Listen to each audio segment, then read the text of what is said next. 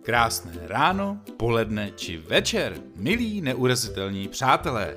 S velkou radostí vás vítám u 28. stolu pro tři, u kterého si k nám přisedl datový analytik Josef Šlerka.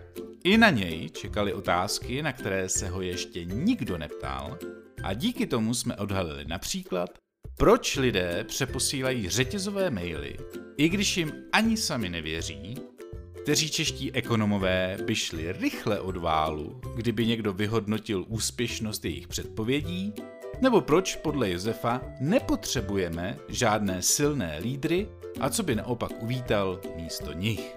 A abych nezapomněl, k tomuhle rozhovoru patří ještě parádní bonusová část, pročež doporučuji poslouchat pozorně závěr podcastu, aby vám tenhle přídavek neutekl. Milí přátelé, čeká nás 90 minut povídání o vegetariánských myslivcích, městech bez budoucnosti a obraně proti náhodě, takže si udělejte pohodlí, neboť náš host právě přichází. Josefe, vítám vás u stolu pro tři. Děkuji za pozvání. Dobrý tak. den, večer, poledne, kdykoliv obědváte. Tak to byl jeden z nejsložitějších úvodů, které jsem říkal, ale řekl jsem to správně. Jo, já, já z těch úvodů mám vždycky strašnou legraci, protože, uh, a já myslím, že to často zmiňuji na, na, na přednáškách, že vlastně hrozně ovlivní vnímání toho člověka, jak je uvedený. Mm-hmm. A já jako uznávám, že to nedělám jako snadný, protože skutečně jako uh, vedu ty studia nových médií, ale vedle toho opravdu jsem datový analytik a, a určitě bych toho vyškráp ještě víc. Mm-hmm. Ale zase na druhou stranu mi to umožňuje potom být vždycky v té debatě se postavit do té pozice, která je mi taková jako v tu chvíli nejpříjemnější. Aha, že? Nejsem za stolik svázaný tím eh, Tou jednou profesí. Tou jednou profesí. Aha. Dobře, tak uvidíme, jaké profese tady na nás budou vykukovat v průběhu rozhovoru. Já rovnou navážu na vaši přednášku konspirační teorie a mediální scéna, kde zaznělo, že asi 15 až 16% lidí v České republice věří takovým těm nejšťavňatějším konspiračním hmm. teoriím. A já jsem si říkal, jo, 15-16%, a pak našel, že to je milion a no, půl lidí. Ne, milion, takhle. Ono se to počítá z té internetové populace, Aha. takže je to zhruba milion těch lidí. Ale tak to jsem moc A těch 15% zhruba je, je něco, co se vlastně od té doby potvrzovalo v dalších a dalších výzkumech. Mm-hmm. Jo? Dneska se dá vlastně říct, že zhruba, zhruba až těch 15% lidí v Čechách věří jako konspiračním teoriím uh, a s tím spojeným světem různých dezinformací a podobně. Mm-hmm. A asi je dobrá zpráva, že se zdá být to číslo jako stabilní. Na jednu stranu, jo. A asi špatná zpráva je, že se ho nedaří asi žádným způsobem ani snižovat. Hmm. Ale jo, zhruba 15% lidí. Zhruba milion lidí internetové populace. No a mělo by nás to znepokojovat, že tolik lidí uh, věří takovým Některým věcem jsou, některé věci jsou teda fakt hodně šťavnatý, ale... Hmm. To záleží na to, kdy se ptáte. Mm-hmm. uh, myslím si, že dlouhou dobu ne. Myslím si, že dlouhou dobu bylo a to procento lidí, kteří věří konspiračním teoriím třeba i na západě, je, je relativně dost vysoký, dlouhý, jako desetiletí. To mm-hmm. není něco, co by, co by um, byla záležitost posledních let.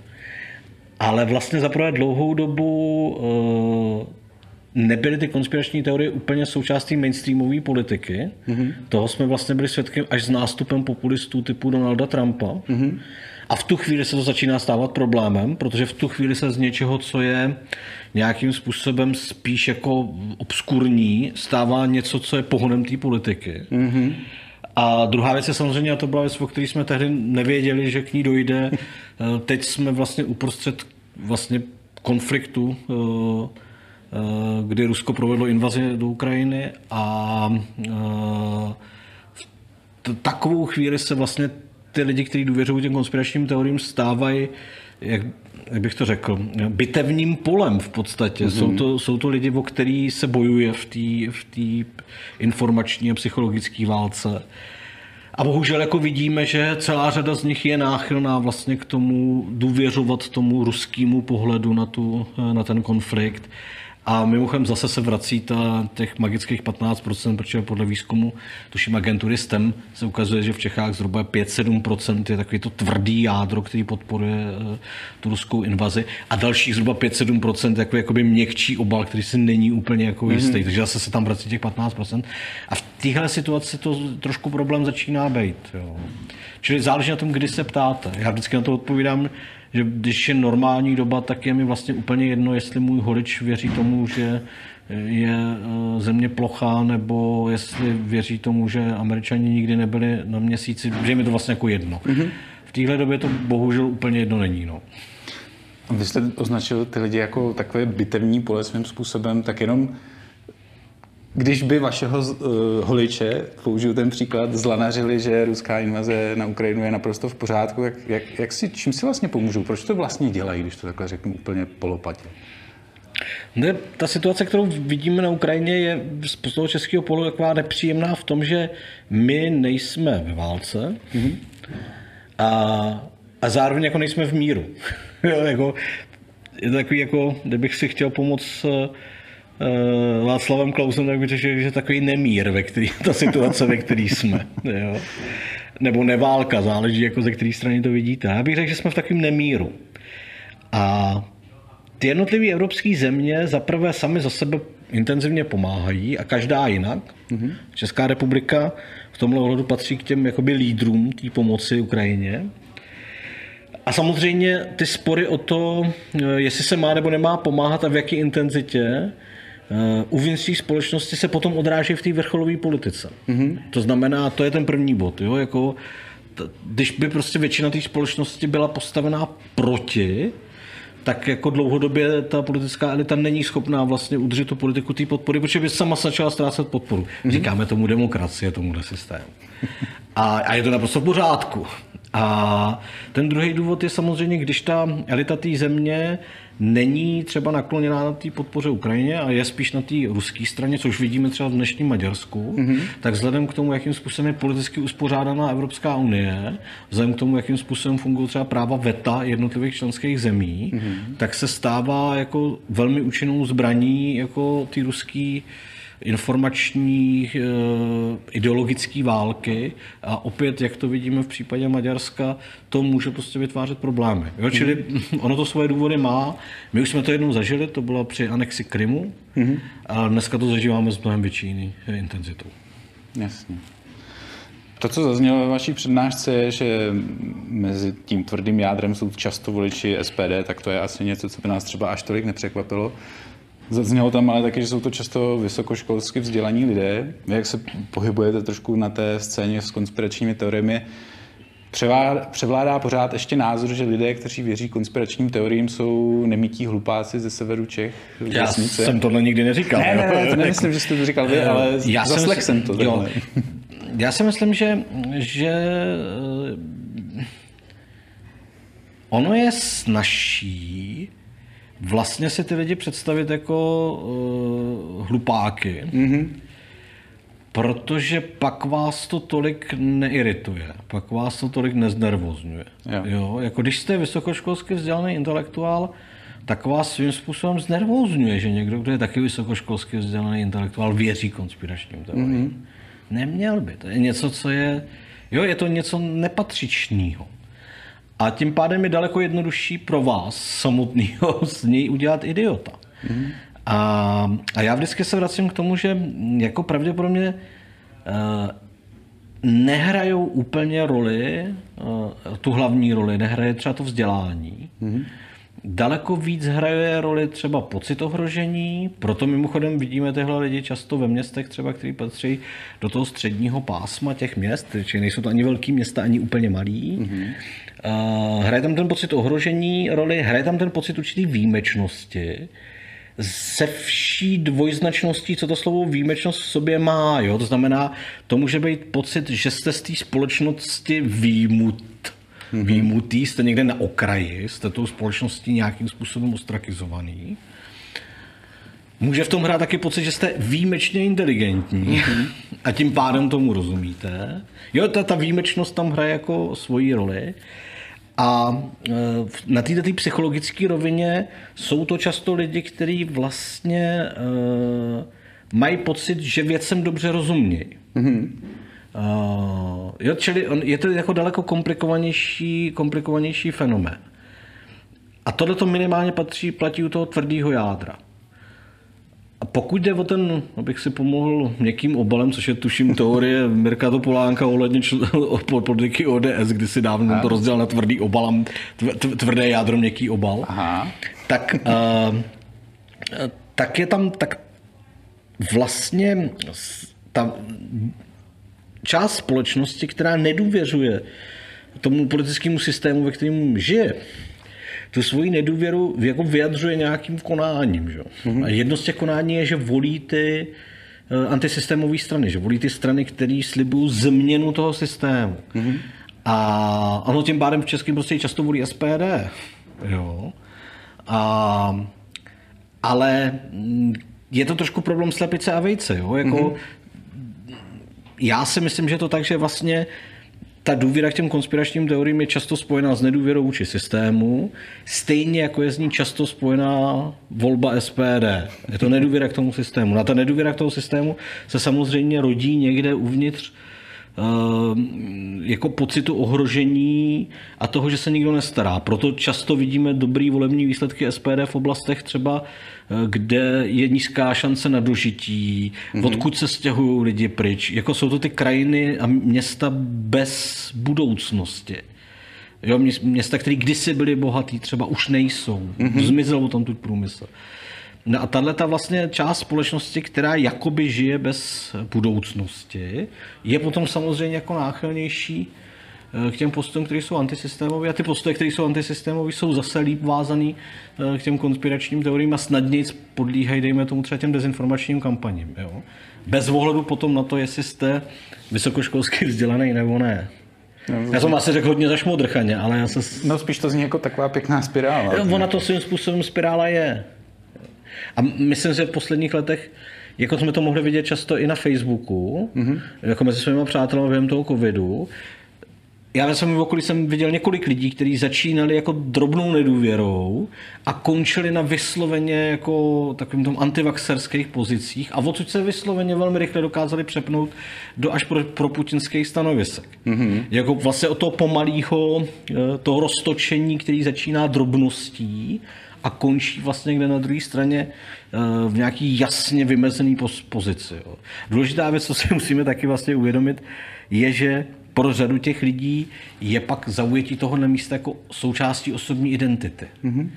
Takže vlastně ve chvíli, kdy jim to jako vyvracíte, tak ohrožujete, tak ohrožujete jako jejich jako identitu. Hmm. A často oni v té identitě se mají jako nějakým způsobem dobře, jinak by jim mimochodem nezvolili. Že? Člověk si dobrovolně nevolí identitu, která ho uh, nějakým způsobem, která mu nesedí. Jo? Říkám dobrovolně. Hmm. Jsou, jsou identity, které prostě si nevybíráte. Ehm, je to takový, dá se říct, třeba cíl těch lidí, kteří vytváří tyhle dezinformace, konspirační teorie a tak podobně, vytvořit to prostředí, ve kterém máte pocit, že se nikomu a ničemu nedá věřit, že pravda může být kdekoliv. A že... Já si myslím, že, že je to jako že často bychom chtěli vědět, že tam ta jedna příčina, ale ono to hmm. tak jako není. Jo? Jako, existuje spousta teorií k tomu. Uh, jedna z možností, jak to rozlišovat, je teorie konspirací a konspirační teorie. Jo, jako teorie konspirací, toho, že jako někde proběhla nějaká konspirace, nějaký utajovaný spiknutí za účelem, no těch je spousta mm-hmm. a a stali se. jo, jako vlastně, to tak jako je. Zatím ty konspirační teorie, které potom vidějí ten svět skrzovat ty spiknutí, ty jsou tady taky pořád ale jejich, jejich zdroje může být různý. Od jako úmyslu, někoho prostě pošpení někoho jiného, tak k tomu úmyslu tu konspirační teorii. Mm-hmm. Přes jako pitomost, to se taky stává, jako lidi umějí být pitomí, no. Ale taky přes pocit, že přece ten, to nemohlo být takhle jako postavení třeba na náhodě. Jo, jako třeba lidi strašně vylučují ze svého života jako náhodu. Mm-hmm ale ono postavící se stane náhodou. A ta konspirační teorie je často obrana proti náhodě. Jo? Mimochodem, čím je ten svět jako uh, složitější, tím je víc jako náchylný k tomu, že se v něm rozhodují ty nahodilosti. Čím víc v něm rozhodují ty nahodilosti, tím hůř se v tom žije. Mm-hmm. jo, jako... A, čili není to, není to podle mě jednoduše, jako, nedá se jednoduše říct, že to je daný tímhle, mm-hmm. nebo že ta motivace je takováhle. A taky dlouhou dobu ve zkoumání těch konspiračních teorií, jako jste se setkávali s tím, že se tomu říkalo jako zakázaný vědění.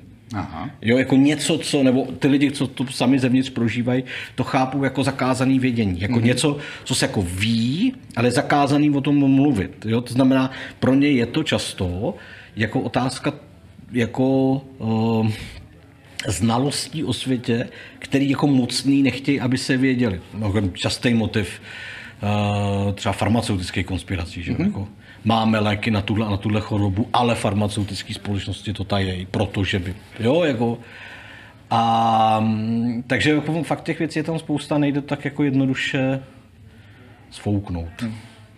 Tam mi potom přijde, mm, udělám takovou drobnou odbočku, ale znáte volného paradox?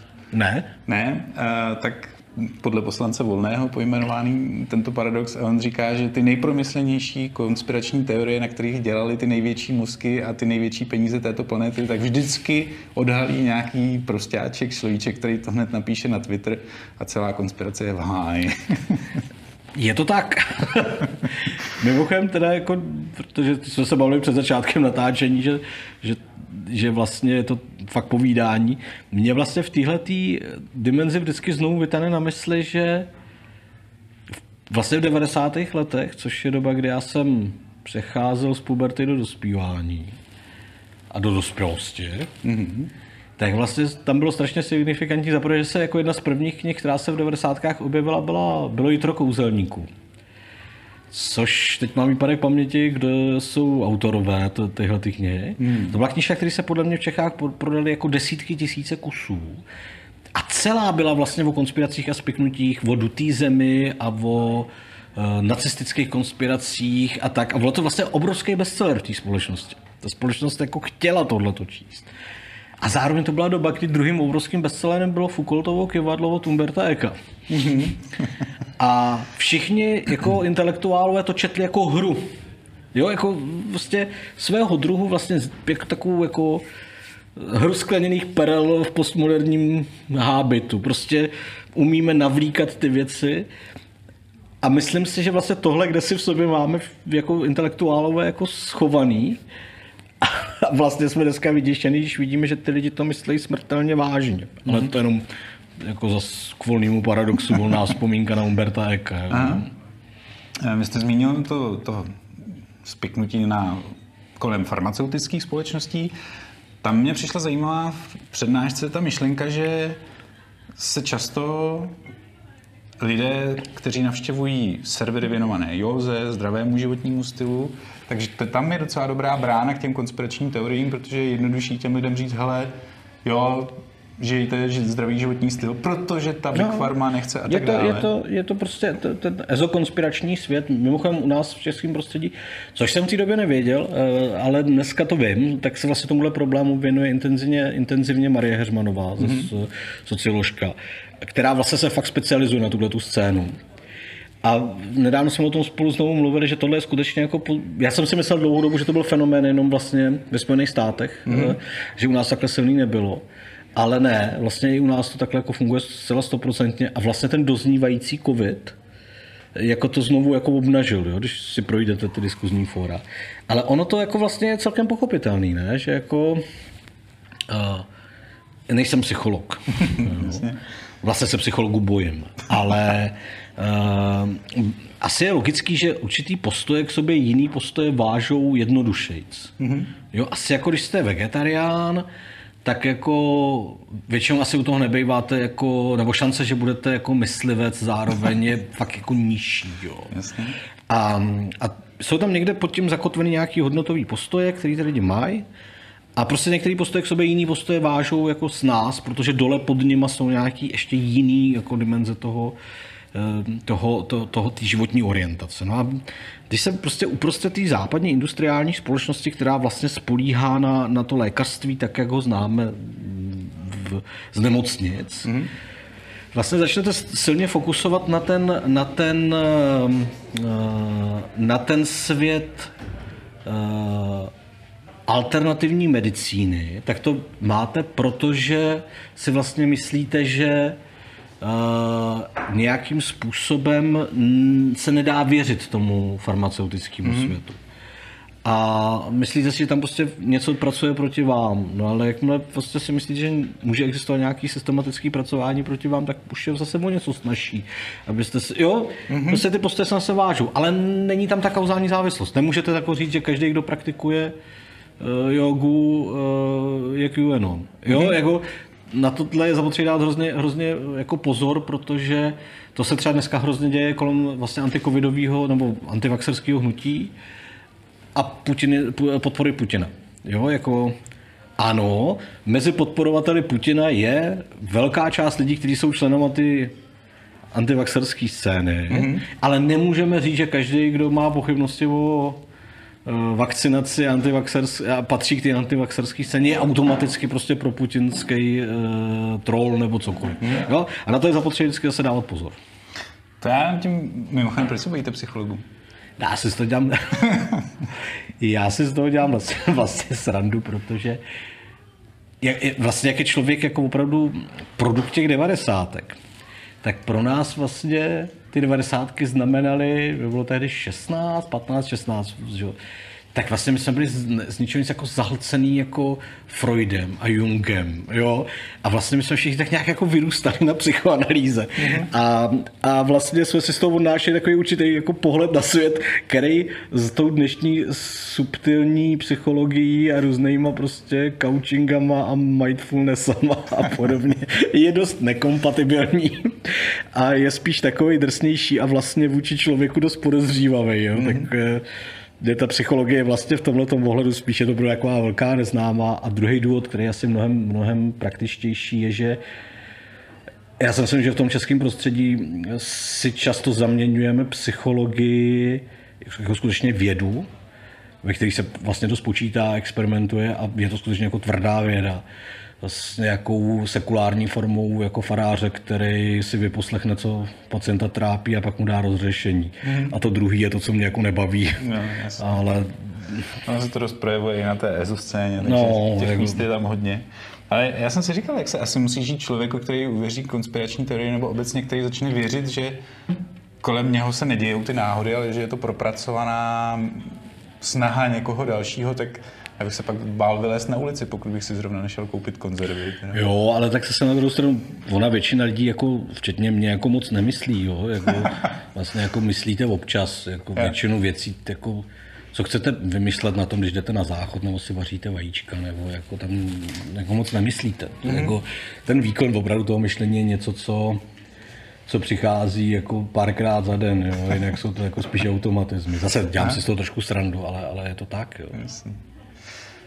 Um, na začátku jsme tady zmínili, že těch 15-16%, že to číslo je poměrně nehybný. Navíc, jestli, Přijde mi to tak. Jestli no. to říkám správně, tak z výzkumu vyplývá, že boj proti konspiračním teoriím paradoxně zvyšuje povědomí o konspiračních teoriích, protože se o nich lidi třeba doslechnou.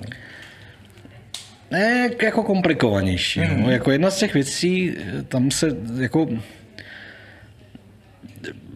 Specificky jako se to řeší u to, třeba u těch dezinformační, u ty dezinformační scény, se o tom mluví jako o tom backfire efektu, kdy jako to, že začínáme dopředu vyvracet že to, že začínáme vyvracet nějakou dezinformaci o konspiraci, kterou ten dotyčný neznal, mm. tak mu ji vlastně vštěpujeme. Mm. Jo?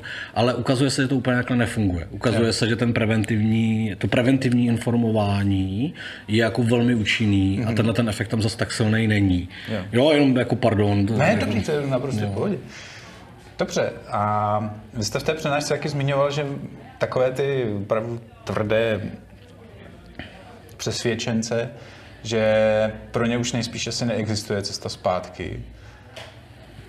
Je to asi komplikovaný, no. Jako zase jsme v době, kdy o tom vlastně relativně málo, málo jako zatím víme, co s tím jde jako udělat. Hmm. Jo.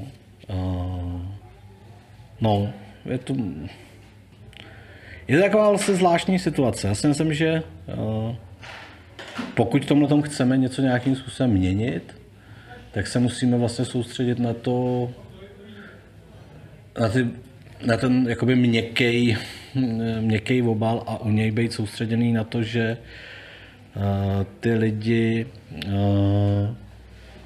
mají nějaké podmínky, ve kterých žijou a ty podmínky jim snáš umožňují uh, být uh, jakoby příznivcema těch teorií. Jo. Čili jako vlastně já si myslím, že to, co by té společnosti hrozně pomohlo, by bylo investovat mnohem víc peněz do těch ohrožených oblastí jako mm-hmm. na severu. Jo? Jasně. Uh, prostě proto, že kdyby ty lidi měli pocit, že tu budoucnost jako mají, no tak by asi jako eh, část z nich jako nebyla tak náchylná k, tý, k tomu těm teoriím věřit. Jo, jako tohle si myslím, že má cenu. Ale tohle jsou vlastně jako sociologické recepty. Ty psychologické jsou pro mě daleko jako komplikovanější. Já jsem nedávno o tom točil podcast s Petrem Milovičem, který je uh, psycholog masových komunikací. To se skutečně jednu dobu dalo studovat na Slovensku.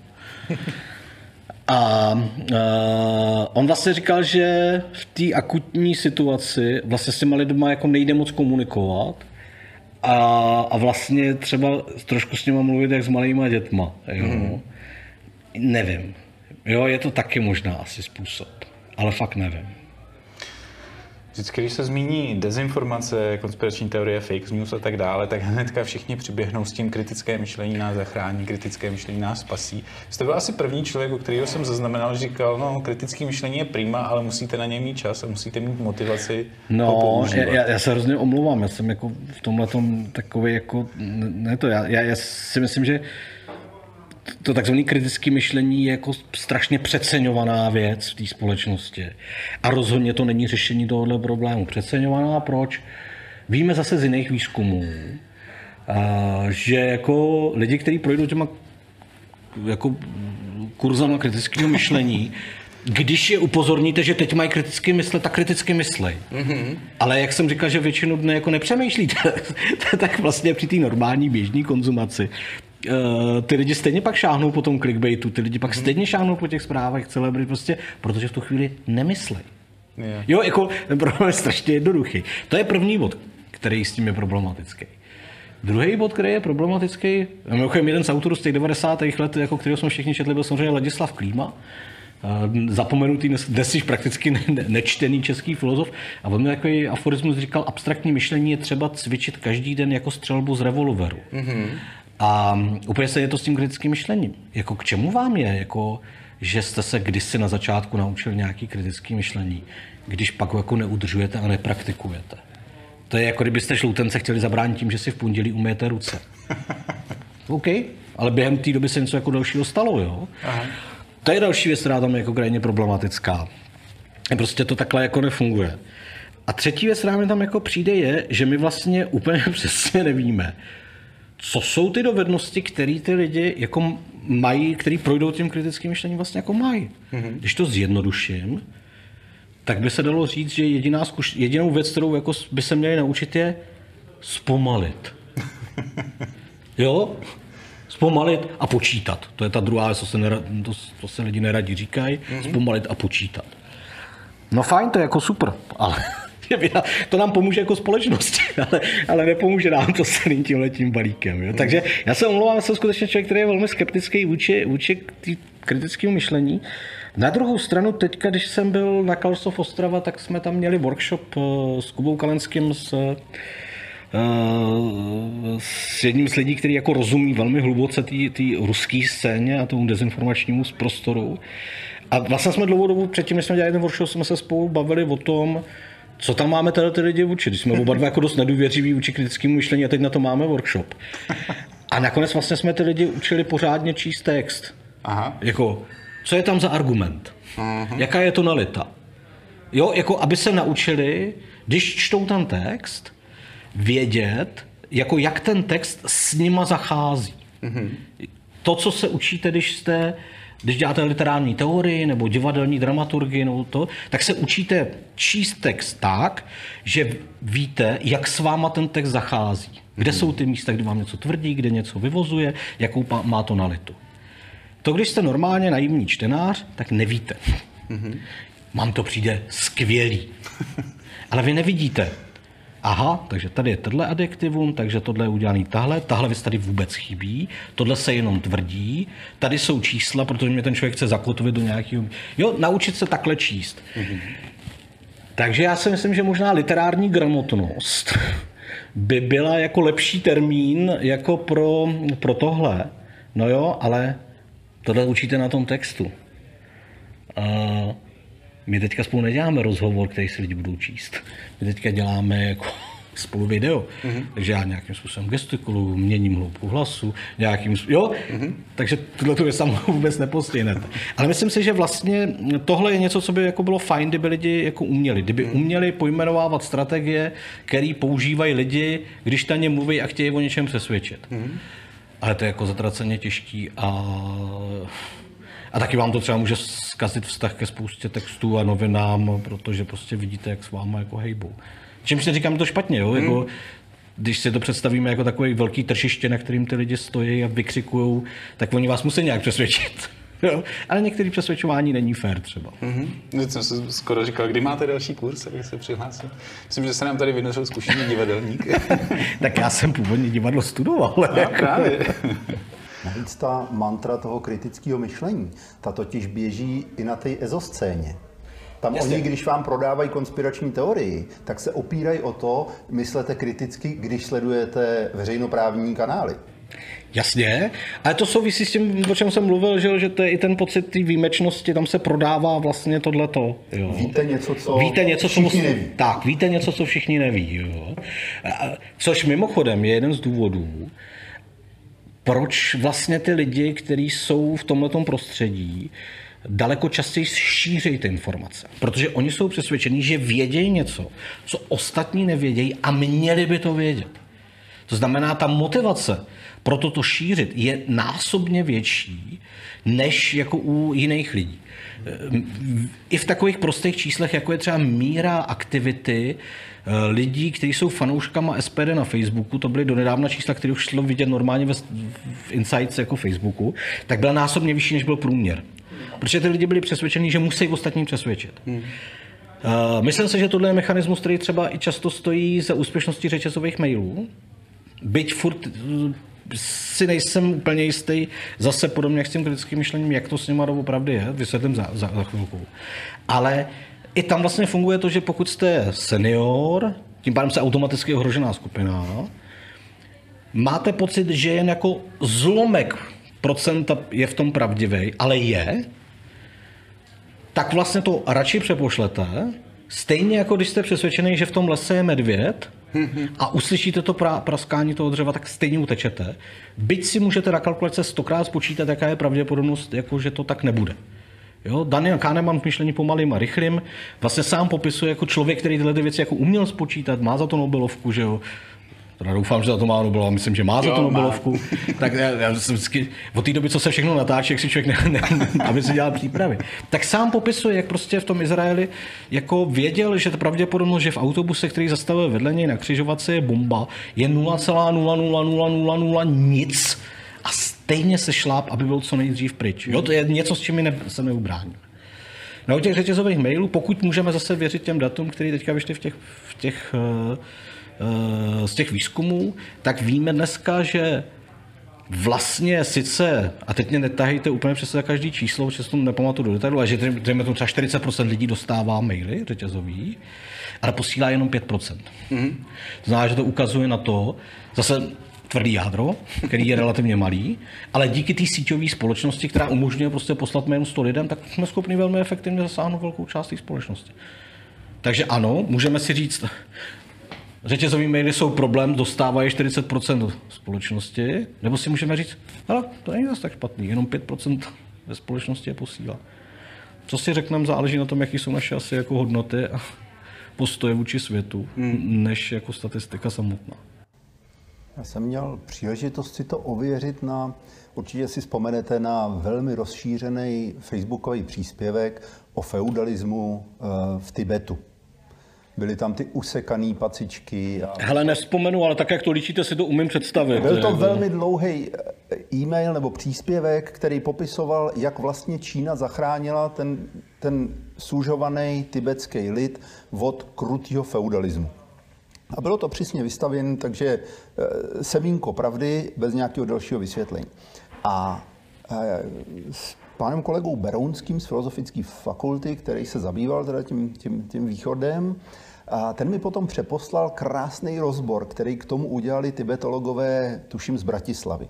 Přesně vysledovali tu trasu, jak eh, z čínských serverů to převzali Rusové, z Ruska to přiteklo sem, jak eh, odkazy, které tam byly na text člověka, který se k tomu vyjadřoval, byli naprosto pravdiví, akorát ten člověk byl propagandistický čínský novinář. To znamená, je to jako kdyby jsme zkoumali historii eh, Československé republiky odkazem na šéf-redaktora Rudýho práva. Ale to už v tom nebylo vysvětleno, kdo to je. A odstavec po odstavci no. tenhle příspěvek byl rozebrán. A to, proč jsem se k tomu jako chtěl vrhnout, a míra sdílení tohohle vysvětlujícího příspěvku byla zanedbatelná oproti tomu původnímu. Jasně. Protože ten byl, ten byl zajímavý. To bylo to, když se, když se tady, že jo, my jsme tady chodili s těma e, tibetskýma vlajkama a, a byli tady ty agenti, kteří e, vás, vám je brali různě a tak. A v tu chvíli tady byla masivní ataka hmm.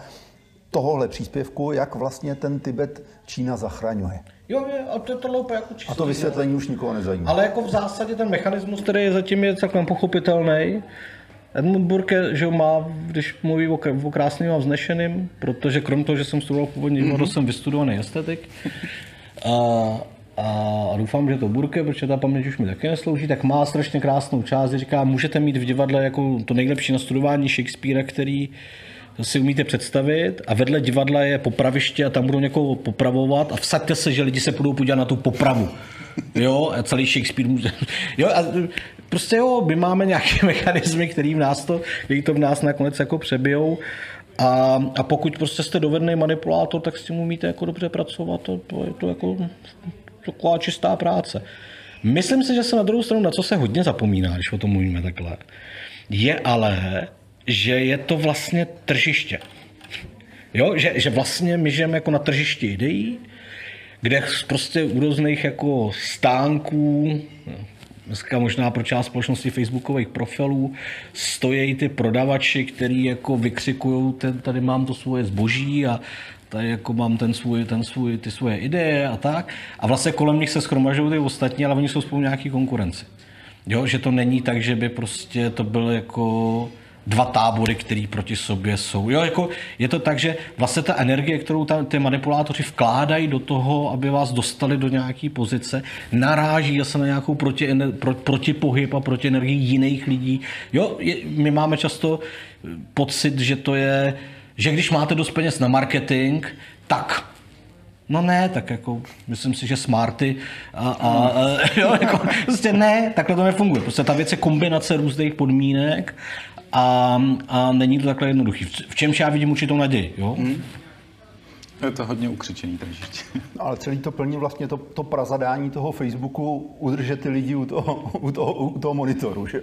Prazadání Facebooku to je strašně, strašně hezký. Co je vlastně prazadáním Facebooku? Protože uh, vlastně ten úplně původní důvod, proč vlastně Facebook vznikl, svým, nebo proč, proč, proč překročil určitý práh jo, jako úspěšnosti, ne proč vznikal, ale proč, byl vlastně, že umožňoval udržet slabý sociální vazby dlouhodobě v čase, který obzvlášť ve Spojených státech tou dobou byly extrémně důležitý třeba z pohledu získání práce.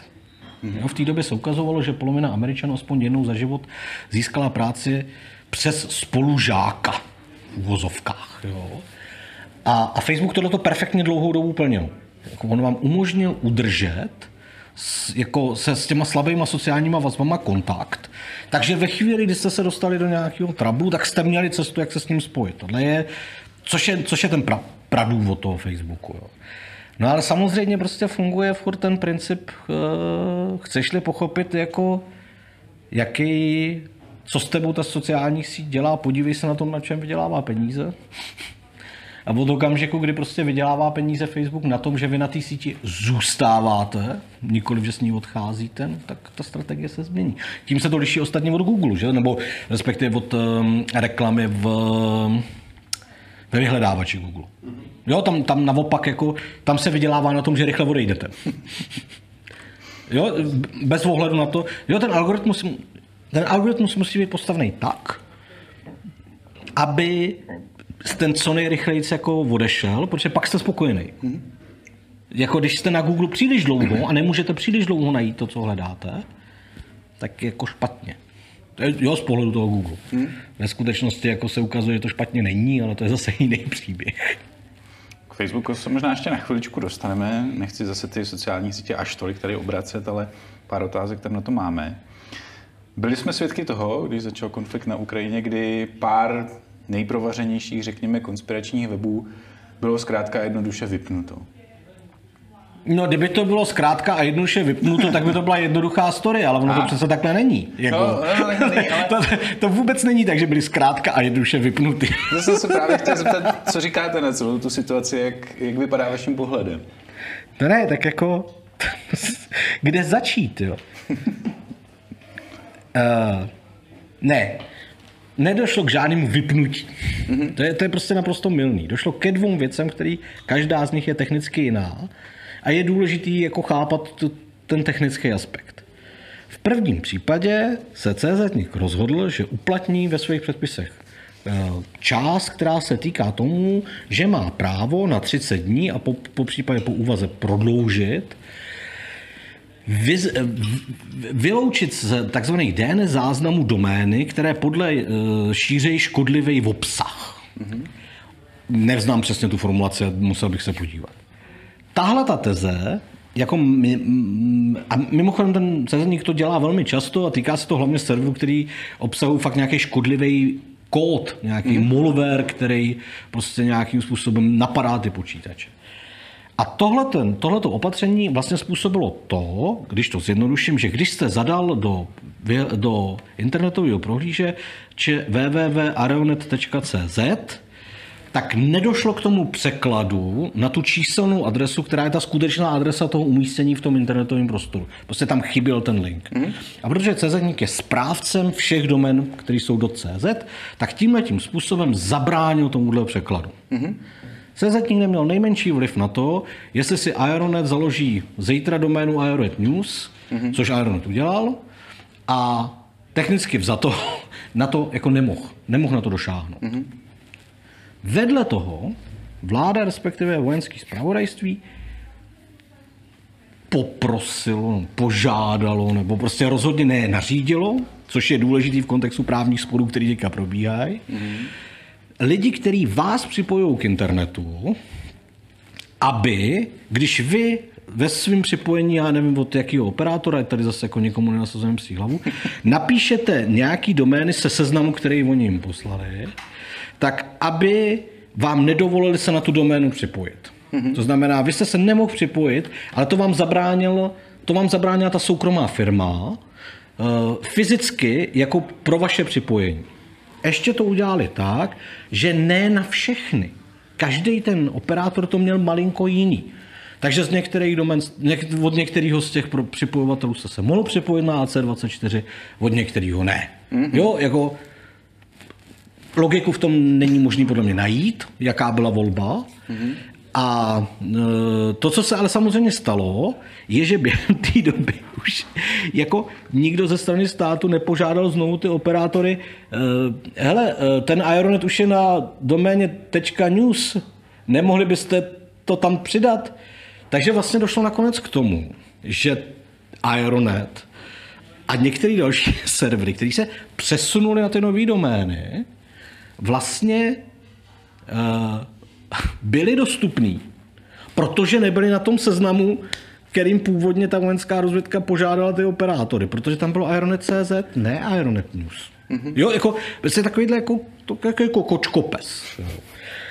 A, a samozřejmě teďka přijde ta otázka, jestli jako to bylo v pořádku nebo ne, jo? protože to, já, já mám vždycky kolem toho, tančím, protože, protože jako filozof jsem zvyklý používat distinkce, které se lidem moc nelíbí a já to zkusím znovu vysvětlit.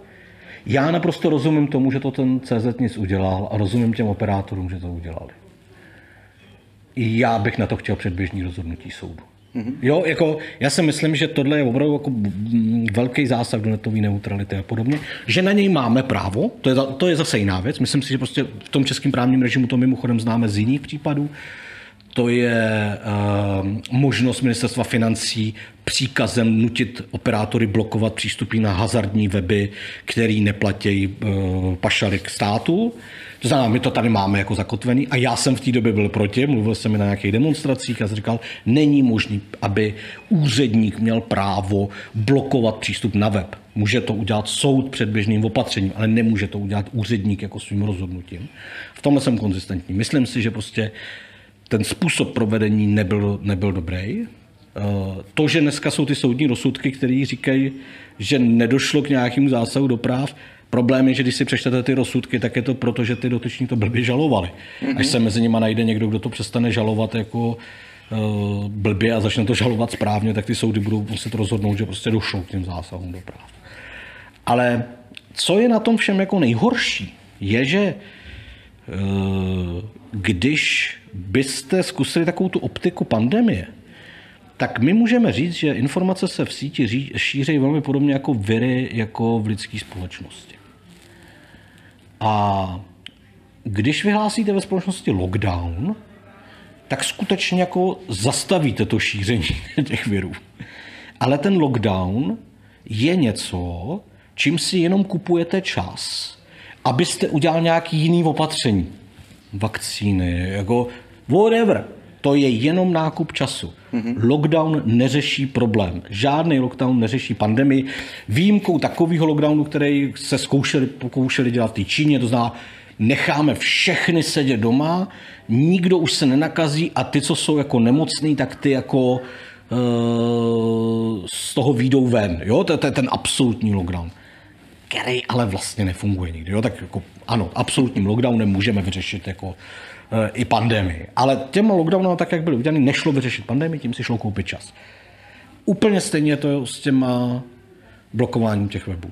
Jako tím se koupil nějaký čas, koupil si ho stát, protože stát požádal jako operátory o tenhle ten zásah, ale během té doby se nic nestalo. Mm-hmm. A to je podle mě jako jádro problému. Jako se udělali opatření, který ne, který jako zůstal nevyužitý. Je to jako prostě, jo, je, je, je, to, je to, je to vlastně fascinující. Jestli jsem to řekl srozumitelně. Jo, já myslím, že jo. A, ale zase na druhou stranu mi přijde, že po té cenzuře v jakékoliv podobě se volá poměrně často, když někdo říká něco, co se nám úplně nelíbí nebo tak podobně. Vy naopak říkáte, že si myslíte, že cenzura je poslední možné řešení a že svoboda slova funguje docela dobře. Tam je spousta věcí. Jo? Aha, jako, dobře.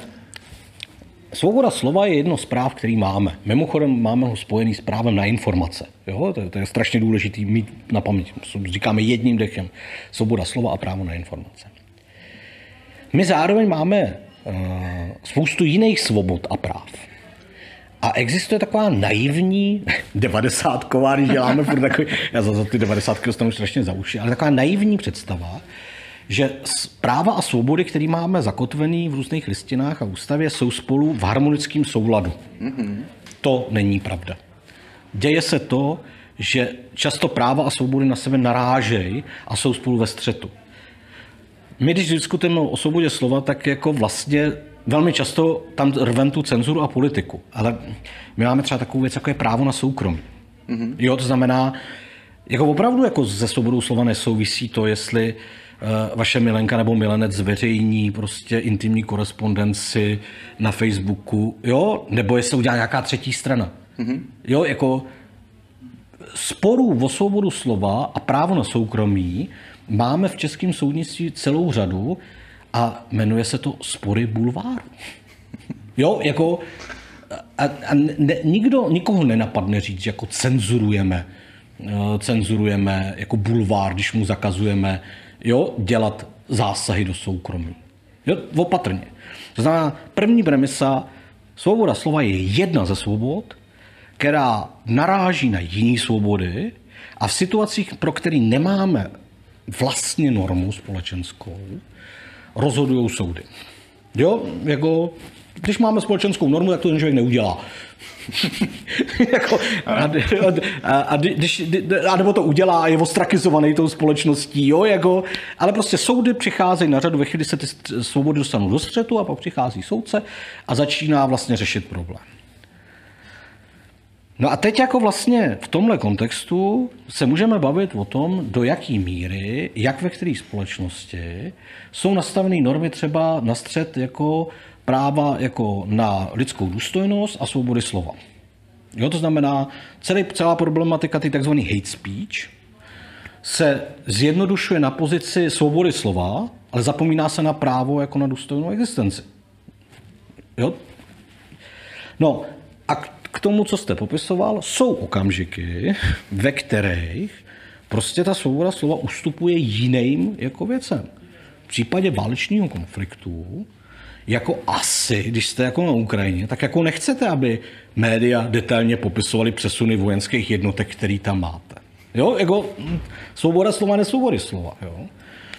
A, a to, co jsme viděli v Čechách, byl zhruba 14 dní velmi intenzivní situace, kdy se nevědělo, do jaké míry vlastně je schopná, dejme tomu, ta část a říkám velmi umyslně část té konspiračně dezinformační scény, silně jako zmnožovat ten ruský pohled na svět tak, že tím vlastně začne ohrožovat to fungování té společnosti. A ta situace byla nějakým způsobem jako výjimečná. Mm-hmm. Blbý je, že na to nejsme připraveni. Blbý je, že jsme prostě neměli na to žádný právní předpis. Tam jsme prostě brutálně zaspali. Mm-hmm. A blbý je, že se na to ani nepřipravíme do budoucna a až se to stane znovu, tak budeme zase strašně překvapení, jo. A, ale hold jako optimistický výhled. A jsme tím výjimeční v Evropě, anebo mluvíme o celé, o celé Evropě, řekněme, nebo o celém euroatlantickém světě? Ale myslím si, to mm, myslím si, že, že uh, je, takhle upřímná odpověď je, že neznám do detailů všechny jednotlivé situace. Kdyby jsme šli pak v těchto těch věcech ještě hlouš, tak bychom zjišťovali, že v některých zemích jsou ty hranice té cenzury uh, daleko běžnější, než uh, to vydáme u, nás. Myslím si, že ve Francii bychom byli vlastně třeba dost překvapení, jako do jaký míry moc státu je uplatňovaná. Ale specificky v tomhle případě si myslím, že třeba dobře na to bylo připravený po Baltí. Jo, jako, jo, čili není to, nebo jo, jako s jiným způsobem finové, jo. A, a to, to asi v případě toho pobaltí jako, můžu říct jako pozitivně. Jo.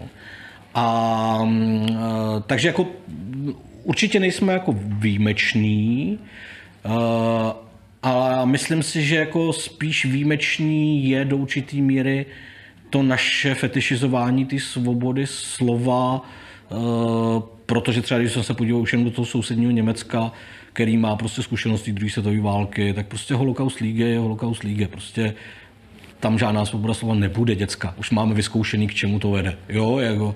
Čili si myslím, že to je jedna věc. A druhá věc je, já si myslím, že v Čechách je vlastně hrozně, uh, že ta debata není kultivovaná po tom problému. Že prostě strašně rychle přechází do pozice bolševik, jo, že prostě ne, neumíme, ne, nemáme natrénovanou tu debatu kultivovaně a, a že se prostě politikům do té debaty vlastně ani jako nechce. To je vlastně společný jmenovatel celé té konspirační scény, že jo. Debata o vakcínách, nevakcínách taky nebyla kultivovaná. Ta, ta byla mrtvá během chvíle, protože... No, ale myslím si, že to byly jako... Já jsem k tomu dával když jako rozhovor uh, pro jeden z univerzitních časopisů a přiznám se, jsem měl velkou radost, že byl mezi těmi akademikama hodně sdílený. To mi udělalo velkou radost a tam jsem říkal, že třeba považuji za strašnou chybu, že jako je evidentní, že při tak masový, eh, masovém očkování, který se stane, tak je evidentní, že budou jako vyšší zřejmě desítky až stovky jako vedlejších efektů. Prostě to víme. Ve chvíli, kdy to začínáme s kalkulačkou, tak jsme schopní odhadnout ten počet. A my to máme komunikovat. My máme dopředu říct, hele, budou, ale převažuje, jo, jako a, a takový ten zvláštně mačistický způsob komunikace na všech stranách, který jako vlastně nepřipouštěl tyhle ty věci, byl podle mě destruktivní. Jo. Navíc opomíjel všechny možné podskupiny, jako lidi s trombózní zkušeností a takový, Jo, kteří jo. chtěli informace. Hele, ale on jako, já, já to chápu, jako, je to přesně takhle, jo. A je to, je to prostě problematický, protože ten vědec je přesně jenom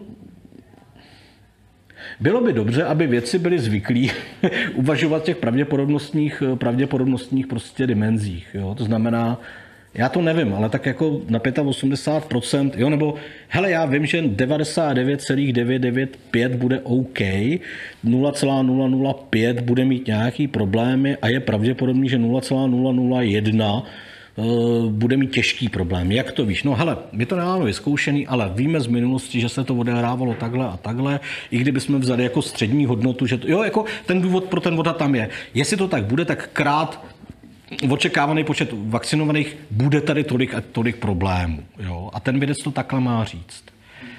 A akorát, že vlastně tohle nechce slyšet vlastně nikdo.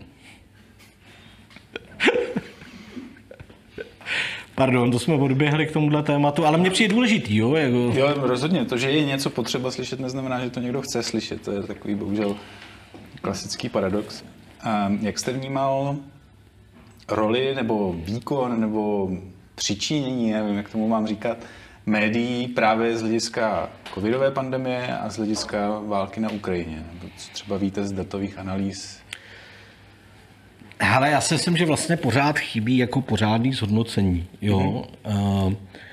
A bude to velmi zajímavý, jako vlastně, jak se toho metodologicky chopit, protože uh, No protože jako je tam příliš mnoho jako rovin. Mm-hmm. Jo. Myslím si, že ze začátku u, část, jako u velké části mainstreamových médií, včetně veřejnoprávních, vyhrála určitá státotvornost. Že se tak malinko změnili na takový jako spravodajský servis vlády. Mm-hmm. A, a vlastně odstup kritický byl výrazně, výrazně nižší. Myslím si, že se to pak spravilo, ale myslím si, že vlastně to, co to, co vlastně ty média nejvíc jako uh, dostalo, byla ta dlouhá doba. Jo, to, že to bylo dlouhý.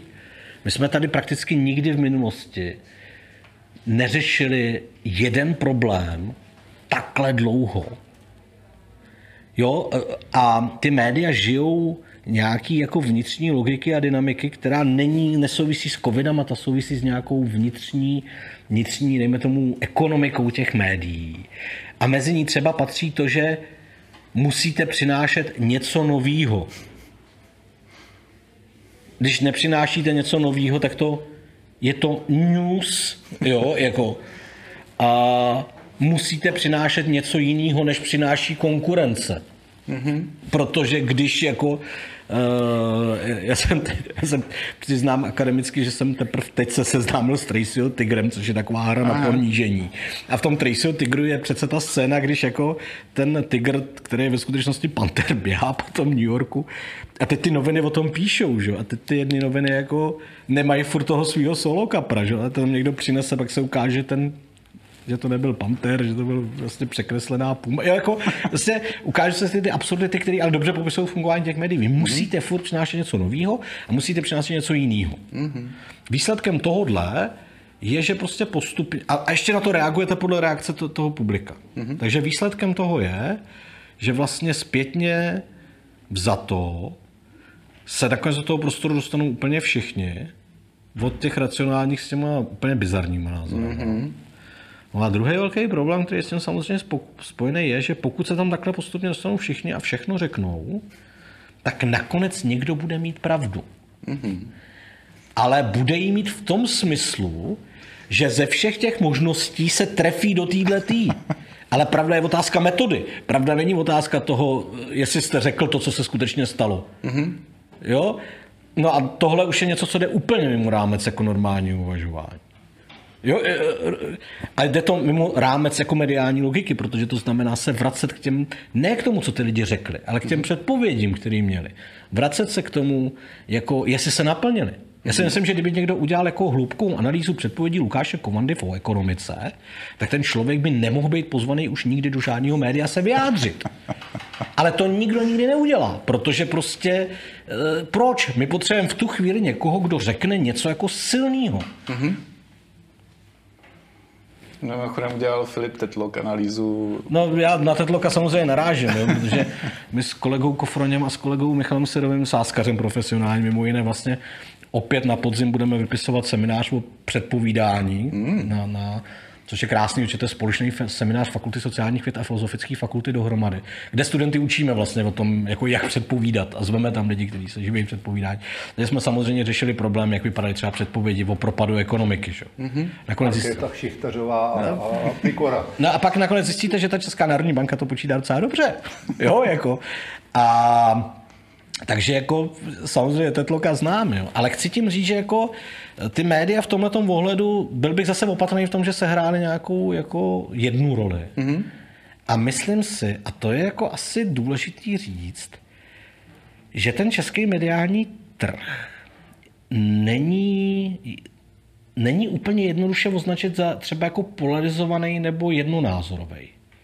Myslím si, že jsme hodně, hodně pluralitní. Mm-hmm. Což je jako velká hodnota. Myslím si, že je skvělý, že se podá, podařilo jako uhájit jako v těch divných letech, jako, eh, kdy jako ta oligarchická část společnosti jak fakt koncentrovala tu mediální moc. Takže se podařilo tohle nějakým způsobem jako udržet. Takže vlastně na tom trhu dneska máte od eh, konzervativní pravice pro unijní. Forum 24. Konzervativní pravice spíš proti unijní. Echo konzervativnější levice deník referendum, progresivističtější levice A2 Alarm, jo, jako eh, starší volič spíš eh, levicovějších subjektů právo. Jo, že vlastně vidíte tu, a teď ale to vlastně je skvělý. Hmm. Jo, já jsem jako strašně happy, protože to znamená, že je tam, jsou tam místa, že ta společnost fakt jako funguje, jako ne, nefunguje jako na principu jako bipolarity, nefunguje prostě v tom střetu, tak jak to známe třeba dneska z Maďarska nebo z Polska. A je pluralitní, to je, to je skvělý. Mm-hmm. Jo? Takže, takže si myslím, že i v tomhle kontextu není úplně dobrý říkat, jakou roli se hrály média, mm-hmm. protože prostě jaký média, kdy je to složitější. To je právě to, proč jsem před, předtím, když jsme začali kamery, se omlouval, kdybych řekl nějakou úplnou Ne, blbost. ne, to je pořádku. A já, já, tyhle otázky, já tyhle otázky totiž slýchám celou tu dobu, co ten covid běží.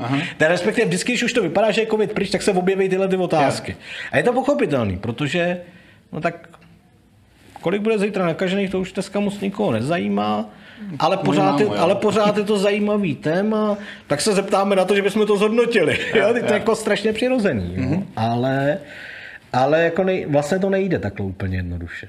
A já, já si vlastně užívám, že můžu říct, že to nejde. Jo. v rozhovoru s Petrem Ježíš, Ludvíkem, Deep Talks, už taky mi to vynechává, eh, jste říkal jednu zajímavou myšlenku, že když máme informací příliš mnoho, tak neuděláme to, že bychom si sedli a utřídili bychom je. Mm.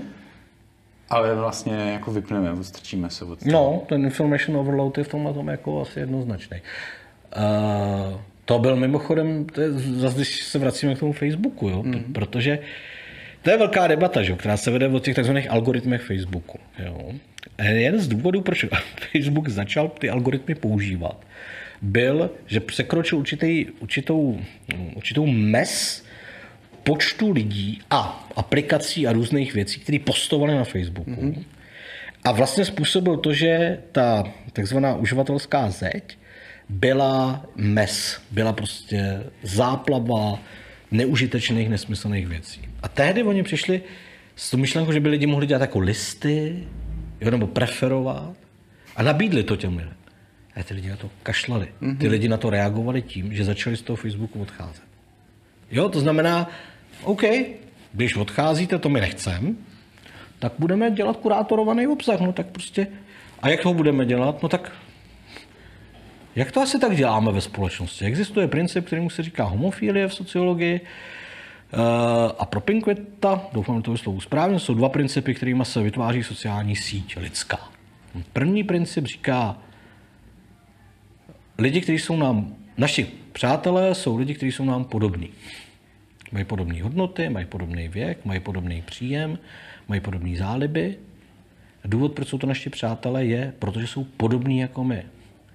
Mohli bychom diskutovat, proč tomu tak je. Já si myslím, že to proto, že když je ten člověk podobný jako jste vy, tak ušetříte spousty energie, když mu něco vysvětlujete. jo. Ale tohle je taková babská sociologie. A, a ten druhý princip je princip té propinquity, to znamená, jako lidi, kteří jsou nám fyzicky blíž, tak jsou častěji s naši kamarádi, než lidi, kteří jsou fyzicky daleko. Mm-hmm. Zní to banálně, ale na těchto těch dvou principech jsou vystaveny všechny sítě mm-hmm. sociální. Proto nejsou nahodilí, proto mají nějaký tvar. A to, co udělal Facebook, je, že vzal tyhle ty principy a začal je přetavovat v podstatě do toho, že, se nám, že nám začal jako zobrazovat content. A teď jako se můžeme bavit o těch konkrétních implementacích. Mm. Jo? O některých víme, jak vypadaly v případě umělé inteligence, jako tušíme, jak vypadá, ale vlastně je to zbytečný se bavit o, o tom, co tam je vlastně zatím. A říká, OK, tak my ti budeme dávat to, co se líbí tobě, a respektive lidem, který seš jako ty. No a funguje to. Mm-hmm, až moc dobře, jak skoro řekl. No. A to, že tam vyhrává v obsah, který, e, myslím si, že chlapci a děvčata se mají nebo z Harvardu na to dělali výzkum a mě na to krásný, kde říkal jako míra úspěšnosti a legálnosti v obsahu, jo? že jako těsně před tím, než ten obsah už začne být ilegální, tak to má nejvíc jako interakcí, mm-hmm. jo? tak tam a pak jako to spadne, a, protože pak už je zase pocitovaný jako něco to, no, tak jasně no, tak prostě vidíme to, co vidíme no. Každý má, v tomhle věku má každý Facebook jaký si zaslouží, kdybych tak parafrázoval. Jako... To je hezky asi doufám, že to číslo řeknu správně, asi 30 až 40% lidí vůbec zprávy nekonzumuje. Mm. Je to něco, co by nás mělo znervozňovat, nebo jste třeba zastáncem mediální diety? A to s tím nesouvisí, ale ne, jsem ne, ne, to nesouvisí, to mě teď napadlo. Já jsem vždycky říkal, že já jsem jako informační eh, bulimik. Jo? Mm-hmm. A, ale já si myslím, že to, že klesá zájem té společnosti o zprávy, a je to dlouhodobý trend, v době, kdy jsem byl ředitelem nadačního fondu nezávislých žurnalistik, jsme na to zadávali výzkumy, takže to jsou vlastně naše čísla. To. Mm-hmm. Uh, já si myslím, že to problém je. Jo. Protože já si pořád myslím, že jedním jako z důvodů, a pro mě tím hlavním, proč existuje novinařina? Je, protože novinařina má přinášet lidem ověřené informace tak, aby se sami mohli líp rozhodnout. Mm-hmm. Jo, byl můj oblíbenec Bill Kovač, tuším editor z, z Washington Postu a já vždycky zapomenu ze kterých novin. A, a zatím je skrytá spousta věcí, protože tam je jako je ta myšlenka ověřených informací, přinášení tak, aby se člověk sám mohl líp rozhodnout, to znamená bez manipulace ze strany mm-hmm. toho, toho novináře, jo, je tam spousta niancí. Ale je tam ten základní fokus na to, že pokud žijeme v demokratické společnosti, která je postavená na tom, že v posledku je člověk jako racionální bytost, která se rozhoduje ve svém konání na základě svých zájmů, tak ty zprávy jsou strašně důležitý element, protože oni nám přinášejí jako podklad pro to, aby jsme se mohli rozhodnout.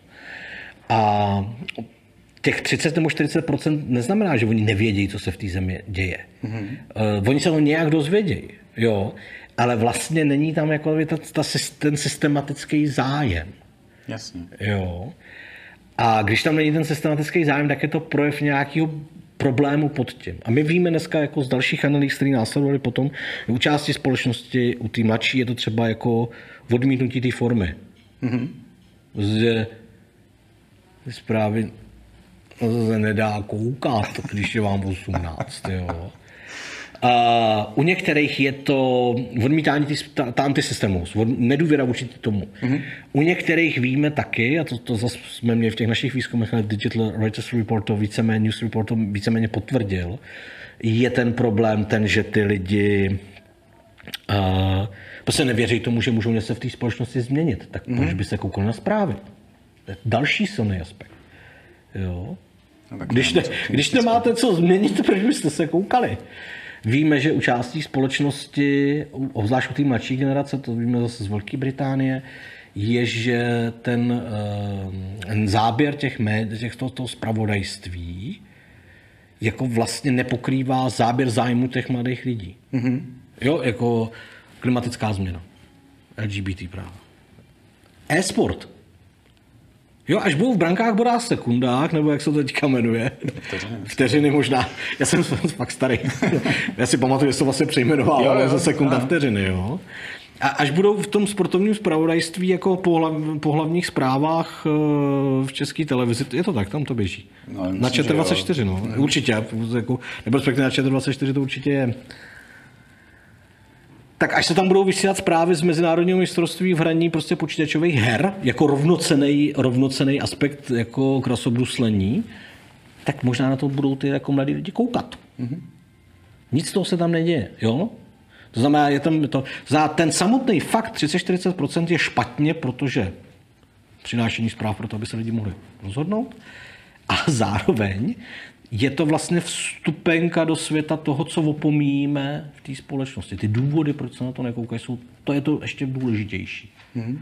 A tam zase zjistíme, že to je mnohem, mnohem vlastně uh, fragmentovanější, než že bychom mohli říct, je to proto, že nám lžou. To je nejjednodušší. No. Mm-hmm. On je, je to taky proto, že nemluví jazykem, kterým rozumíme, nemluví o věcech, které nás zajímají. Jo, jako, hm, takže tak.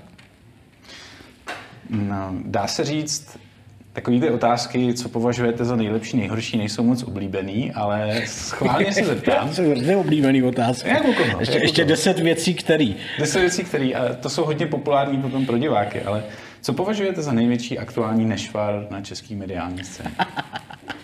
Ale přebírání zpráv ze sociálních sítí. Mm-hmm. Myslím, že to je jako úplně jako totální mor. Že jako vlastně zpravodajství, který je postavený na tom, že si někdo někde tweetne nebo napíše něco na Facebook a vlastně ty média, a někdo jiný mu na to odpoví a ty média z toho udělají zprávu. Je. Mimochodem, aniž by zavolali v oběma aktérům. To je úplný nepochopení toho, co je novinářská práce. Naprosto totální. Mm-hmm. To je reportáž z hospody. To není zpravodajství. Aha. To je jako když jste v hospodě a říkáte, no a tam u stolu seděl Franta a on řekl tady Pepíkovi, že je kretén a on mu jako dal přes hubu. Tak jako akorát, že vy teda jako řeknete, Kalousek to nandal Adamovi na Twitteru. Yeah. To je úplně to, zmizela jakákoliv novinářská práce, čili pro mě dneska je fakt asi ten úplně největší nešvar, jako tohleto takzvaný spravodajství, který ve skutečnosti jako není spravodajství. A který vlastně jako, a ještě, ještě jako část těch novinářů je dotčená, když se jich zeptáte, jestli si to ověřili třeba u těch lidí. Mm-hmm. Proč se to ověřili, to tam přece napsali. Jo. No. Máme screenshot. Máme screenshot, screenshot. jo.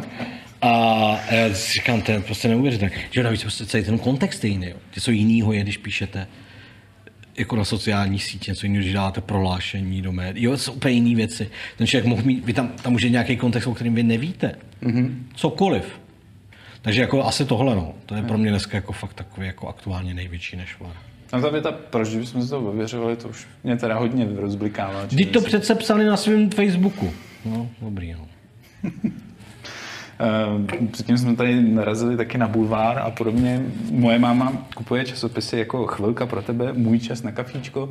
Mělo by mě to nějak znervozňovat? Nebo je něco, chci říct špatně, ale temného na tom, že... Ale to, z, z, znervozňovalo by vás vaše matka, si kupovala svět zbraní? tak to mi tím A že vás napadne přemýšlet s chvilkou pro tebe, jo? Uh, no, protože pak pozoruju, jak, jak vždycky vytáhne, že tenhle ten herec, tohleto no, a tohleto, tamhleto no. a už tam pak sklouzává potom krájení salám. Ale to jsou, to jsou, to, to, zase, jo, jako opatrně. Já si myslím, že bulvár a, a bulvár, který přináší, přináší zpravodajství i ze světa celebrit, i mm-hmm. ze světa celebrit, je extrémně důležitý pro společnost. Mm. Protože existuje prostě obrovská část té společnosti, pro kterou je eh, to zpravodajství, dejme tomu, těch mainstreamových vážných médií jako komplikovaný. Mm-hmm. Čistě kognitivně komplikovaný. A, a ten bulvár prostě sehrává zásadní roli, aby i ta část lidí, kteří jako nechtějí večer jako rozprávět o, o vlivu kůrovce na požár, jo, tak aby, aby, dost, jako aby, dostali, aby dostali svoje informace. Hmm. Dostávají zjednodušeně, dostávají jednoduchým jazykem. To neznamená, že by tohle to nemělo podle novinářským standardům, ale, ale jako, že bulvár je extrémně důležitý. Mm-hmm. Jo? A to, co popisujete na celebritu, tak je infotainment. No, tak jako někdo si vedle, vedle toho ještě svět zbraní, někdo kouká na stupidní seriály na Netflixu, znepokojuje vás to? Ne. Dobře. To je jeho věc. No, jo, jo, to je, tak to, ne, to je jednoznačně. Teď přemýšlím, jestli mě má znepokojovat, protože eh, v personalistice občas člověk zatřiďuje lidi podle profesí nebo podle sjednaného druhu práce do skupin pro zaračenou mzdu. A jeden z nejpřehlednějších a nejsrozumitelnějších článků na toto téma eh, vyšel na blesku. No, je to pochopitelný. Je to úplně výborný, já se o toho rád někdy podívám, tak nevím, jestli... Ale já, já, si myslím, já si myslím, že potud, pokud jde o online verzi blesku, jak si myslím, že odvedli, odvádí dobrou práci dlouhou dobu. Tu printovou verzi já zas tak často jako nečtu. A, ale, a myslím si, že třeba, když bychom se podívali do ciziny, tak jako Bild německý má třeba zahraniční zpravodajství, za který by se nemusela stydět jako velká část českých médií. Julian Repek, který to tam má na starosti, konflikt na Ukrajině, to jsou naprosto jako precizní vstupy. Holt je to bůvárno. Mě to, neva, mě to neuráží. Té přednášce zazněla ještě jedna myšlenka, kterou bych byl docela rád, by bylo možné trošku rozvést. A sice, že cílem dezinformací a konspiračních teorií je zrušení společenské smlouvy. Hmm. Ale co to vlastně znamená? a já jsem pak později četl toho Kasima, ty konspirační teorie, který vlastně tam říká, že to, k čemu to slouží, jako to, že, to, že je tam vždycky skrytá nějaká agenda, nějaký, jako, nějaká, nějaký přesah do té společnosti. Uh, tak jsem rád, že jsem se zase nebyl tak daleko od toho.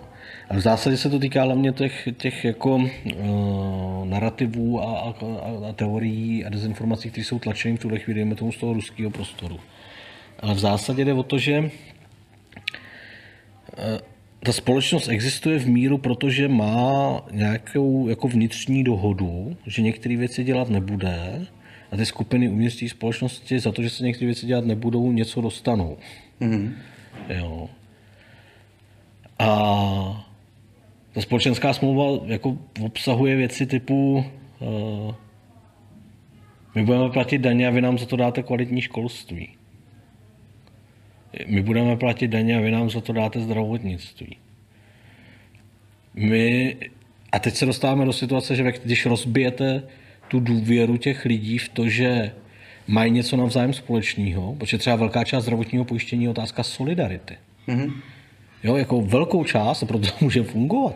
Protože v podstatě, když vy nakonec dostanete jako, vám nechci nic jako specifického přát, tak jako dostanete nějakou jako těžkou chorobu, mm. léčitelnou, tak stejně nakonec můžete, ale jako nějakou jako léčitelnou, tak prostě ta vaše léčba bude stát takový peníze, který jako vy jste nikdy na tom eh, zdravotním pojištění neodvedl. Mm. V tu chvíli vlastně se stali solidární v ostatní s váma. Jo, ta solidarita je mechanická do značné míry, ale je tam přítomna. Jo. A tohle to funguje, protože ta společnost drží pohromadě jako na základě nějakých sdílených hodnot, nějakých mechanismů, kterým důvěřuje, vlastně drží na, dohromady na základě nějaký racionální důvěry. Pokud tohle to rozbijete, tak rozbijete celou tu společnost. Hmm. Jo? Proč byste měl platit daně? Proč byste, jo, jako, a, a myslím si, že tohle je jako skutečně něco, co je vlastně dlouhodobým cílem té kremelské propagandy. Zničit tu společenskou smlouvu, na který stojí Západ. Vyvolat vlastně do značné míry jako buď chaos, anebo příklon k nějakému typu uh, extrémně vlastně konzervativního až totalitního způsobu vlády.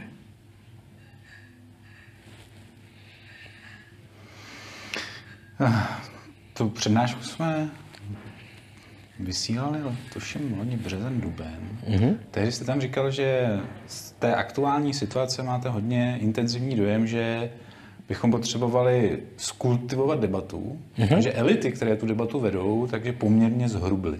Mm-hmm. Je to nějaký dojem, který přetrvává do dneška?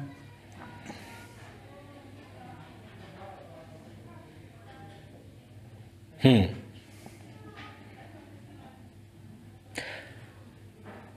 Já vlastně nevím, jestli není brzo na reflexi nějakého posunu. Mm-hmm. Protože uh, nás čeká pravděpodobně docela nepříjemný podzim, kdy ta společnost se dostane do nějaké podoby krize. Jak bude intenzivní, to bude záležet na spoustě faktorů. Ale když jako vidíte stoupající inflaci ve společ, jako v ekonomice, když vidíte prostě hrozby, které se týkají jako, nevím, plynu, jo, prostě když vidíte tohle, tak směřujeme do nějakého bodu, který bude velmi krizový. Mm-hmm. A já si myslím, že tam teprve uvidíme, jako do jaký míry, jako pokud jde o tu kultivaci té debaty, se ta společnost proměňuje nebo ne. Myslím si, že po těch posledních volbách došlo minimálně k určitému jako sklidnění té debaty. Jo, jako, ale jestli je to jenom jako snížení jako intenzity, nebo jestli je to skutečně něco, jako co, co bude jako uh, uh, mít trvalý efekt, to teprve uvidíme. Mm-hmm. Rozhodně se zdá, že to politické kolbiště postupně opustili všichni nositelé uh, takový ty razantní jako rétoriky s, s výjimkou snad jako Andreje Babiše a, a, a dejme tomu některých politiků na ty pravicové části scény. Ale jako jestli je to trend, jestli je to něco, co skutečně tak dopadne, no to je hrozně brzo. Mm-hmm. A, zdá se, že ta současná politická vládnoucí elita má větší tendenci k nějakému typu vyjednávání, ale uvidíme, jak se to dostane do prvního jako velmi krizového momentu, co se stane. Já bych si moc přál, aby to jako nějakým způsobem fungovalo, ale, ale vůbec bych, mm, asi bych si na to nevsadil. Mm-hmm. Mimochodem, ta volání po elitách, že nám tady chybí elit, to je něco, co v české společnosti slychám docela často. Eh, jak se na to díváte vy? Myslíte, že vůbec ještě může vzniknout dneska, v dnešní době, nějaká charismatická osobnost, která by napříč společností... Já jsem se zúčastnil debaty o, o tomhle tom s Mirkem Topolánkem a Jakubem Horákem a, a já myslím, že tam s náma ještě někdo byl a teď jako určitě dostanu strašně za uši a protože jsem na něj zapomněl, doufám, že ne. A to je vlastně hrozně, hrozně zajímavá debata, protože byla o potřebě lídrů. Jo? Mm-hmm. A, a já jsem tam obhajoval pozici, že jako my vlastně nepotřebujeme jako lídry silný. Mm-hmm. Mhm. nepotřebujeme ani Churchilly, ani jako Chinchilly. Uh, že potřebujeme naopak jako vlastně debatu, která bude jako racionální, věcná a nebude příliš záležet na charizmatu toho člověka. Uh-huh.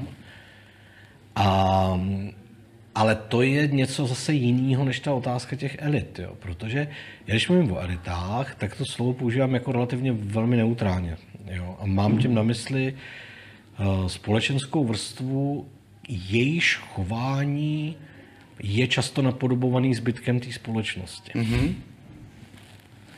Jo? A to jsou politici, soudci, advokáti, lékaři, učitelé, pan lékárník, jo, jako uh, pan farář. Jo, jako to, to, je, tak, to je vlastně jako část společnosti, kterou zbytek té společnosti v tom chování nějakým způsobem napodobuje a kterou nějakým, jejíž názory jako mají vliv na názory těch lidí. Teď bychom tam museli trošku přisypat influencery. Jo, já jsem teďka, jak jsem to dořekl, jsem říkal influenceři, jo. Tam patří celebrity. Mm-hmm. Já mám dlouhodobě prostě problém s tím, že jako ta česká elita, obzvlášť ta politická elita, čili lidi, kteří jsou z tohohle gusta, jsou politici, jsou jako, nebo dlouhou dobu velká část z nich třeba strašně nekultivovaná. Mm-hmm. Měli jsme premiéra, který se vlastně skoro až chlubil tím, že nepřečetl 30 let knížku. Jo, jako, myslím, román. Mm-hmm. A no tak, když je tohle jako vystavovaný na vodě, no tak jako to, to, to moc nezměníme v té společnosti. Čili, čili uh, já, jsem, já nevolám jako po elitách, my elity jako máme. Mm-hmm. Protože pro mě je to fakt jako neutrální jako pojem v tomhle ohledu. Já volám po té určitý míře té kultivace těch elit. Obzvlášť těch politických. Mm-hmm. Jo? Je tady celá, jako, celá podnikatelská cena mimochodem, čo? To, je, to je taky strašně důležitý. Tak jako naštěstí jako podnikatelský baroko je za náma, Jo. A já jsem taky strávil chvíli na severu, tak jsem si to zase na severozápadě, jak jsem si to zase jako v některých těch městech užil. Ale eh, že tohle je něco, co mě tam, co mě tam jako vlastně tak jako irituje. Mm-hmm. Protože prostě velká část té společnosti funguje na mimetickém principu. Napodobujeme chování někoho jiného. Mm-hmm.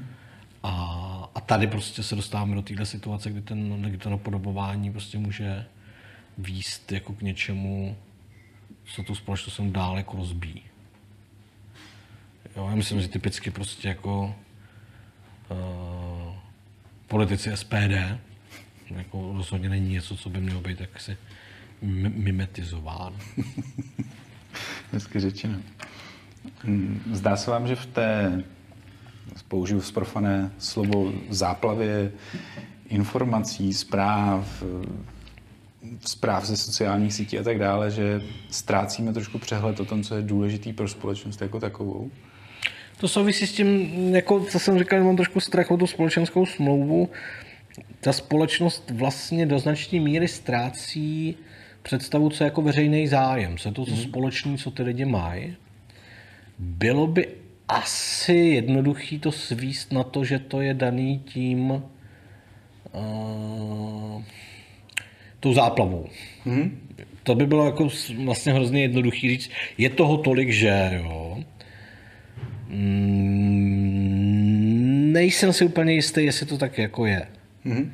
Myslím si, že se daří lidi přesvědčovat o tom, že vlastně máme spíš jako individuální zájmy než společný zájmy.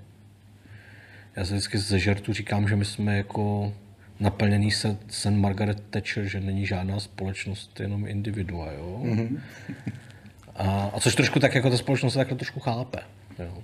A to je, myslím, něco, co nás dost odlišuje od okolí. Myslím si, že takhle jako silně individualizovanou no, tak, tahle, takhle silně individualizovaný stav jako uh, není úplně běžný v té Evropě. Mm-hmm. A myslím si ale, že se to zase na druhou stranu jako nějakým způsobem vyvíjí a mění. Jo. A všechny takové ty debaty, které zažíváme, a často jsou hrozně jako vlastně um, nepříjemný, protože fakt nejsme úplně zvyklí je výst, jo, když se týká jen feminismu, eh, klimatické změny a tak. Jsou vlastně okamžiky, kdy se skutečně před lidi znovu staví ta otázka, co je teda to společný, co je teda to, co nás má zajímat. A, a v tomhle jsou vlastně hrozně důležitý. A myslím si, že to prostě musíme vydiskutovat, protože když jako se spokojíme s tím, že teda jako nic společného není, tak pak můžeme tu politiku jako zrušit. Nejenom politiku. Nejenom politiku, jo.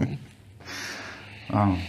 Josefe, byla to úžasná cesta, zbývá nám čas na poslední dvě otázky. Ta hmm. první je, myslím, taková související. Myslím, že jsem to našel na vašem Twitteru, tak teď doufám, že neřeknu něco, co, eh, co neplatí, ale hrdina vašeho oblíbeného románu Shibumi říká, kdo musí dělat nemilé věci, ten, kdo může.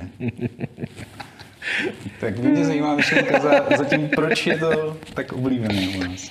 Hele, Shibumi je fantastický román, eh, který doporučuju prostě všem intelektuálům i neintelektuálům ke čtení. Je to thriller v podstatě, špionážní thriller. Mm. Je to zase, v zásadě postmoderní román, kde si užijete spoustu věcí, jako když jako rozumíte dějám literatury a můžete si spoustu věcí, když ne. Takže potud je to jako krásný. A hrdina toho románu je nájemný vrah, respektive, respektive on se charakterizuje mm, jako, jako Ronin, jako někdo, jako samuraj bez pána. A, a vlastně to se týká ty věci, to zvláštního pocitu, že jsou věci, které se jako nechce, nech, nechtějí nikomu udělat. A on vlastně říká, když jako můžete udělat, tak byste je měl udělat. Mm-hmm. A je spousta věcí, které vlastně člověk nechce dělat v životě. A, Akorát když je neudělá, tak je možná neudělá někdo jiný. A to je taková zvláštní, jak by řekla mládež, zvláštní vibe. Já jsem se dlouhou dobu učil pojmenovávat ty konspirační servery jménama. Mm-hmm. Protože vlastně jsem říkal, hele, já jsem cože jako vlastně, tak třeba to myslí jako dobře. Já jsem si říkal, no, ale jako vlastně, když to nezačneme pojmenovávat, tak vlastně se nikam nedostane. Se nikomu nechce to dělat takhle. Hmm. A, takže jo, tohle je můj oblíbený citát. Ale neříkám, že podle něj teda pak žiju, jo. ale to je asi s většinou oblíbený citát. No a myšlenka je to rozhodně hezká. Dobře, a otázka poslední, naše tradiční. Kdybyste měl možnost vytvořit billboard, který by viděl každý člověk v téhle zemi, každý z deseti milionů lidí, ale na ten billboard byste mohla napsat jenom jednu jedinou větu. Jaká by to, by to byla? Usměj se. to je krásné. To je asi nejkratší věta na billboard, co tady zazněla, ale je nádherná. jako samozřejmě ono by to šlo rozšířit na celý ten citát jako z, z, um, z Bruce Willise, že, což je ta známá scéna. Uh, ale myslím si, že usměj se stačí. Dobře, Josefe, já moc děkuji, že jste přišel. Děkuji za pozvání.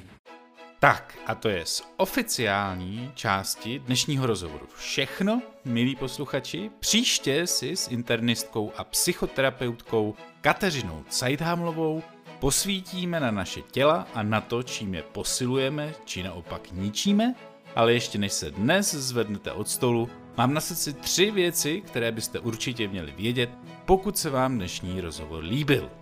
Za prvé, jak jsem zmínil na začátku, k rozhovoru s Josefem Šlerkou mám ještě parádní bonusovou část, ve které se dozvíte například, jaká drobná úprava webových stránek by značně ztransparentnila celý internet, nebo co je největší problém, který momentálně zažíváme s umělou inteligencí. Pokud chcete získat přístup nejen k tomuto přídavku, ale i bonusům k mnoha dalším dílům neurazitelných podcastů, Zaměřte na stránku neurazitelný.cz lomítko chci pomlčka pomoci a podpořte moje úsilí o další parádní rozhovory tím, že se stanete neurazitelným patronem. Jen díky příspěvkům od vás fanoušků a posluchačů můžu totiž ve svém úsilí pokračovat. Veliké díky předem. Za druhé si myslím, že poslouchat je super, ale nebylo by lepší položit třeba právě Josefovi svoje vlastní otázky? Sadím se, že by se určitě našlo něco, na co byste se ho ohromně rádi zeptali. Pokud vám to zní jako příjemná představa, zaskočte teď hned na můj web neurazitelný.cz a přihlaste se k odběru novinek. Díky nim se o všech neurazitelných akcích dozvíte s předstihem a všechno to, co znáte z našich podcastů, budeme moci vytvářet společně. Moc se na to těší. No a za třetí, když už jsem dvakrát zmínil naše podcasty v množném čísle, rád bych vás pozval i k poslechu našeho druhého počinu, totiž přednáškových večerů na FFUK. V nich nás špičky české vědy a společenského dění, které často znáte právě od stolu pro tři, zvou na objevné výpravy za tajemstvími a nástrahami svých profesí. To všechno s vydatnou porcí osobních historek a často i humoru. A ano, i Josef Šlerka u nás měl přednášku na téma konspirační teorie a mediální scéna. Takže pokud máte po dnešním rozhovoru chuť na další porci poznání, místo v neurazitelné posluchárně je pro vás připravené. Milí přátelé, jsem ohromně rád, že nás posloucháte. Nezapomeňte, že svět je sice rozbitej, ale možná to půjde opravit a moc se těším, až spolu usedneme k dalšímu stolu pro tři. Mějte se nádherně.